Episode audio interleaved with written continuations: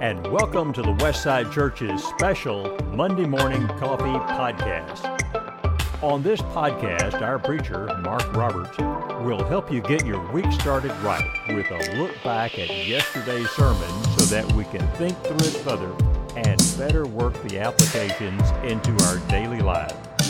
Mark will then look forward into this week's Bible reading so that we can know what to expect and watch for. And he may have some extra bonus thoughts from time to time. So grab a cup of coffee as we start the week together on Monday Morning Coffee with Mark.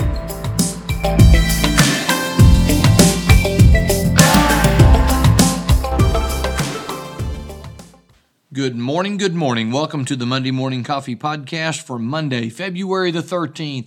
I'm Mark. I've got a great cup of coffee and I've got a good case of the sadness going because yesterday was the Super Bowl and that means football season is officially over. Not everybody's a football fan, but for those of us who love the pigskin, it's going to be a long time till we get to see some more of that sport that we love. That'll be all right, I guess.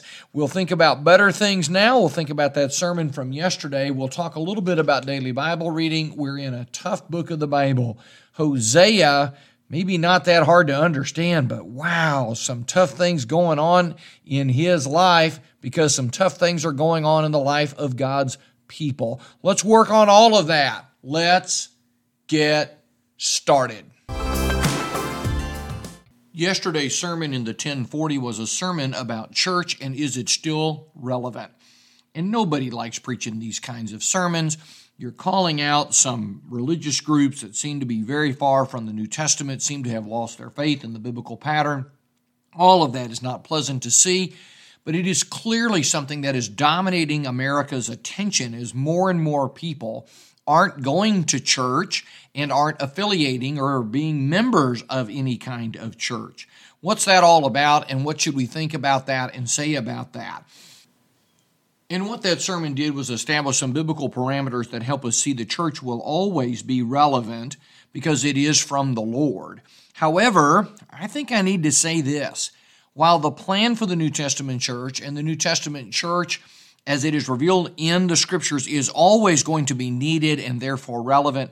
A local congregation could become irrelevant if that church, for example, won't worship. That was the first thing we talked about yesterday. Maybe they're offering unscriptural worship, or maybe their worship is halfway done and it's not excellent. We're just plodding through it. We're just going through the motions. That's not going to help anybody. What about a church where the members don't have relationship? They don't care. They don't help each other. They're not working together, praying together. That church can become irrelevant. It's not doing what the church should do. And then thirdly, if a church won't preach and teach the truth, that church is irrelevant. It is not what the New Testament tells us a church is all about. I'm very thankful very thankful that at Westside, we have great shepherds who are helping us continue to be and to grow stronger and deeper as a true New Testament church. That's what we want to be. That's who we must be. I think, however, it's just important for us to remember that just because we hang the sign out front that says Church of Christ and we do the five things that the New Testament teaches the church does in worship, and we're involved in the three works of the church that the New Testament teaches the New Testament church is supposed to be doing, and we just kind of halfway do that, like I said, go through the motions, plodding through it, not really caring, no energy, no zeal, no enthusiasm. Nobody is really applying applying themselves or investing themselves in the local church relationship. And then we say well the reason the community is not interested in this church is because they don't love the truth. Really? Really? Or maybe when the community comes by and gives new testament christianity a try they look at that and say that's not very relevant. Nothing's happening there that is stirring the soul or drawing me closer to the lord. The church is relevant because it comes from God. But we have to work to continue to be that church or we won't be relevant as a local congregation. Think about that, pray about that, and make sure you're plugged into the local church effort in every way that you possibly can. One of the things that Westside does, of course, to help us be relevant and draw closer to the Lord is we read the Bible together, and we're reading Hosea. Let's talk about Hosea chapter 4. That's Monday's Bible reading.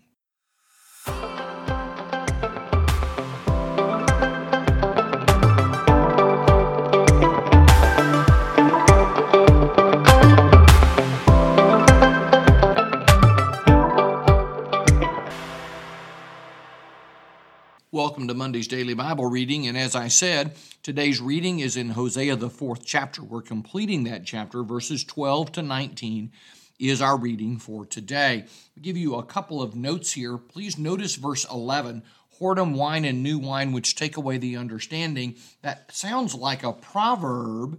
And I think one of the things to pick up from that is that unrestrained sexual activity blurs the mind. Excellent Bible scholar Derek Kidner makes that observation. In fact, wine and new wine and this just giving themselves to the lust of the flesh results in people doing foolish things like inquiring of a walking stick. Baal is often portrayed as kind of a tall, thin idol or tall, thin God, God with a little g there, of course. And so here Hosea says, You talk to your walking stick and expect it to give you some kind of guidance. Then in verse 14, God says something a little strange. I'm not going to punish the women. Why not? Because men are involved in evil doing. I think in both, uh, in all of these passages, we get a sense that both the priest and the men are primarily to blame for a lack of leadership. And please tie together verse 11, which take away the understanding. That's the last phrase in verse 11. To verse 14, a people without understanding shall come to ruin. That all harks back, of course, to verse 6 the prostitution and adultery that's being talked about, of course, here in verse 14 and then verse 15, though you play the whore, that's spiritual adultery because of the perversion that went on in temple prostitution. And I think this is a good place for us to think a little bit about Baal worship. This is not anything even remotely akin to holy and true worship. The fact that the word that's translated cult prostitute or temple prostitute, though that term actually usually comes from just one word, and that word is the word holy woman. Can you even imagine? Can you even imagine calling someone who's involved in this terrible, terrible degradation and complete wrong use of the sexual relationship and the intimacy that should be reserved for marriage, calling that woman goes to the temple, is involved in that with any man that will come and make a donation to the temple, calling that holiness. In fact, Derek Kidner, the scholar I cited earlier, he notes that Baal worship didn't celebrate steadfast, long term covenant love like a good marriage, but instead celebrated and used as worship a one time act of passion. How gross is that? That's what Hosea is dealing with here. And if you're grossed out that Hosea married a woman like that, how does God feel when his people act like that? Verse 17 may be one of the scariest verses in Hosea. Leave him alone. That's all that can be done with this.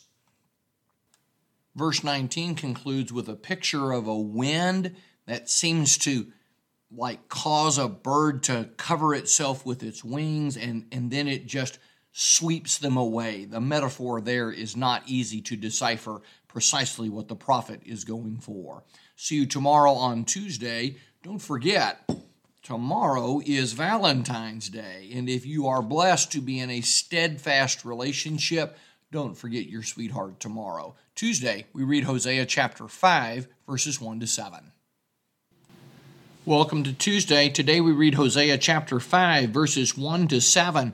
Look at the call out at the top of this chapter in verse 1. The priest who have been the subject of Hosea's withering sermons, chapter 4, for example, and verse 4, and the house of Israel, the people of Israel, probably notably the men, as we talked about yesterday, and now even the king. There's some reference there in verse 1 to some place names.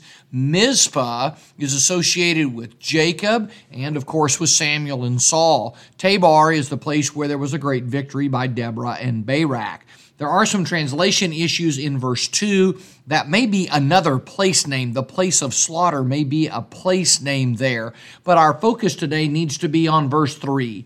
I know Ephraim. God is in relationship with his people. That's covenant language there, covenant love. But then look at what's going on that's keeping them from serving God.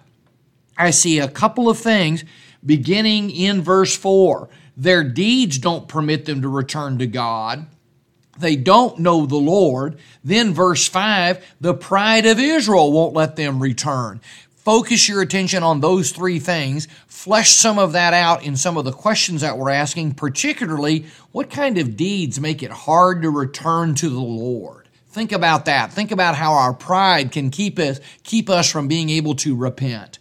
Verses 6 and 7 then cover how these people are faking church, but God will not accept their worship. Verse 7 the new moon will devour them with their fields, not going to be accepted, even though the forms of worship continue. They have faithlessly, they have dealt faithlessly with the Lord. They're not doing what's right. A stern and harsh rebuke from the prophet Hosea as he turns his attention to the to all of the people but particularly again leadership O priest, hear this. Give ear, O house of the king. See you tomorrow. We'll keep reading in Hosea 5.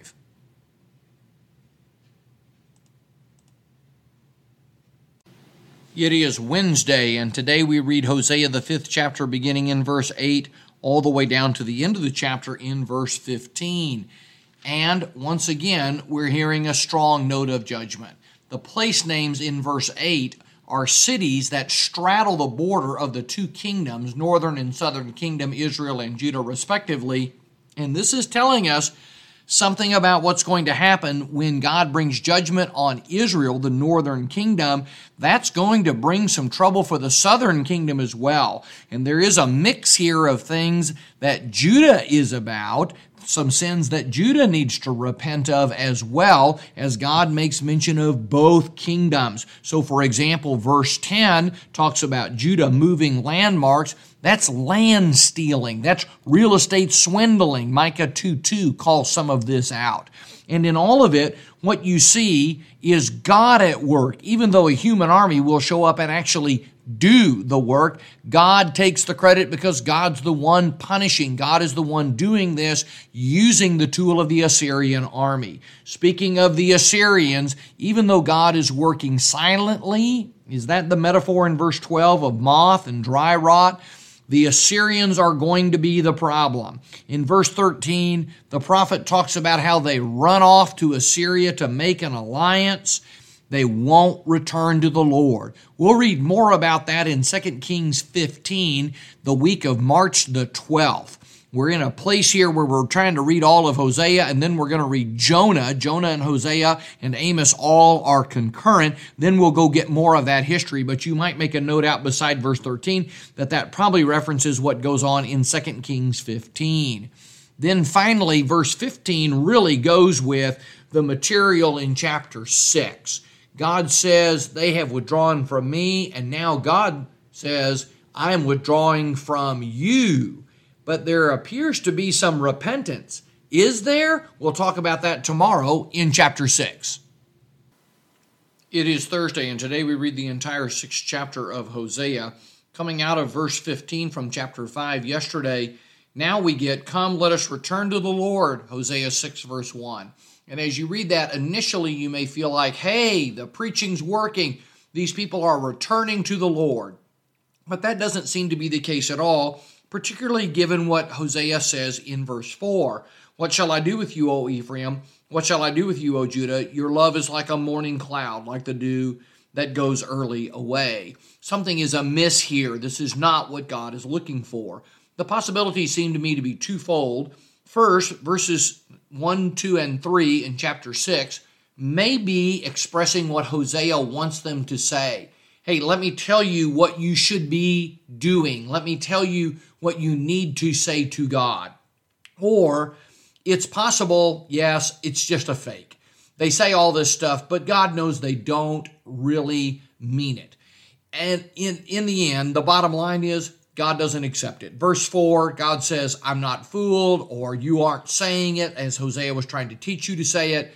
However, this is a great description of what repentance sounds like and looks like and acts like. Great passage to write down in your Bible. What do we do to repent? How do we repent? This passage is covering that in a great way. Let us return to the Lord. He will bind us up. And there's some language in verse 2 that maybe makes us think a little bit about the sign of Jonah in three days, which of course always points us to Jesus. You'll need to decide if you think there's some messianic implications there. Unfortunately, as I said, they are not repenting. Religion for them is not about being in relationship with the Lord. It seems to be about just going through the motions. Let's offer God a sacrifice, that'll keep Him happy, and we can go back to doing what we want to do. But God says, I don't want those kind of sacrifices, verse 6. I want a relationship. Steadfast love in verse 3 is, I'm sorry, in verse 6 is the term hesed, that special Hebrew word that we really lack an English word for that means covenant love, covenant faithfulness, standing by your word even when one is not worthy of that. And then there's kind of a tour of all the sin going on in the land. And the word Adam in verse 7 may in fact be a place. There they dealt faithlessly with me. It may be a reference to the man himself. But there's all kinds of sinning going on in Adam, in Gilead, in Shechem. Everything is terrible. Hopefully, verse 11, which really goes with tomorrow's reading, gives us a little bit of hope. We need to think more about that on Friday. It is Friday, and today we read Hosea chapter 7, verses 1 to 7.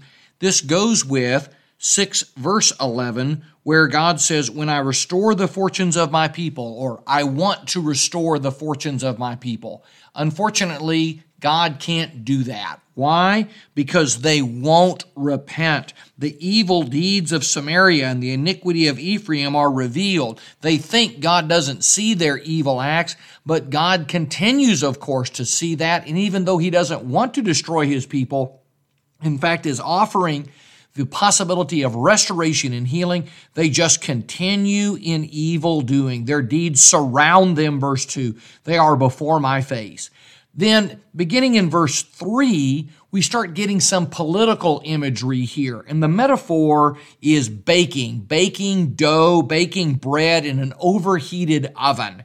And what this talks about then is all kinds of assassinations, all kinds of political intrigues that went on in Israel in some of its last days. We'll read some of this in 2 Kings 15. As I said earlier this week, we'll be in 2 Kings 15 in March, and we'll be able to pick some of this up and see what's going on. But Pekahiah is assassinated by Pekah, and then Pekah is assassinated by Hoshea, and then Menahem comes uh, to the throne. There's just one king after another. And of course, the kingdom gets more and more unstable. And Menahem calls on Assyria. There's just every kinds of trouble going on here as one group or one military leader seizes control and then another group, another leader kills him and takes control. You'll notice that assassination metaphor in verse 7.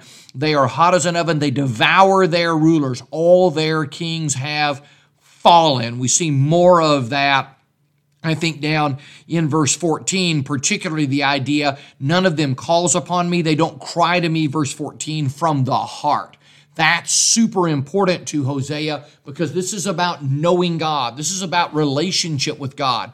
Don't lose sight in all the imagery and the dark tone of Hosea of what this is about. We want to draw near to God. If you don't do anything else, just flip the reading, go inverse on it. Everything they did was wrong and drove them away from God. Flip it, turn it over, make it a negative, the other like a photo negative. Wow, do people even know what photo negatives are anymore with digital cameras? Invert it, I guess, in Photoshop would be the language of today. Invert the text and see what's right. If this is everything that's wrong, what should I do that would be right, that would commend me to God and give me a greater relationship with the Lord, particularly when I need to repent of sin?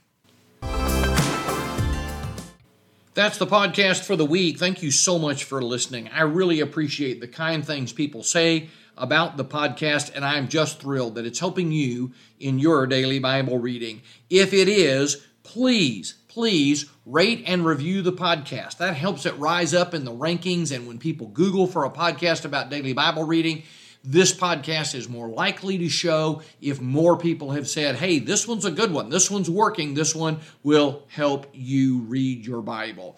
Telling someone else about the podcast is the best thing that you can do if you want to get the word out. There's just nothing like word of mouth advertising. So until next week, may your coffee be delightful. I hope your Friday is a great and wonderful Friday, and I pray the Lord will be with you today, all day. I'll see you Sunday at Westside. And of course, podcast listeners, I expect I'll see you on Monday with a cup of coffee.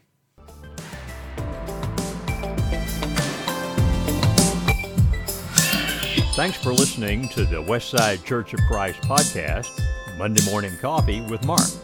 For more information about Westside, you can connect with us through our website, justchristians.com, and our Facebook page.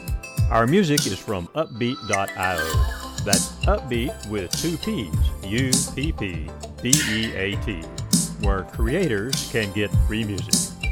Please share our podcast with others, and we look forward to seeing you again, with a cup of coffee, of course, on next Monday.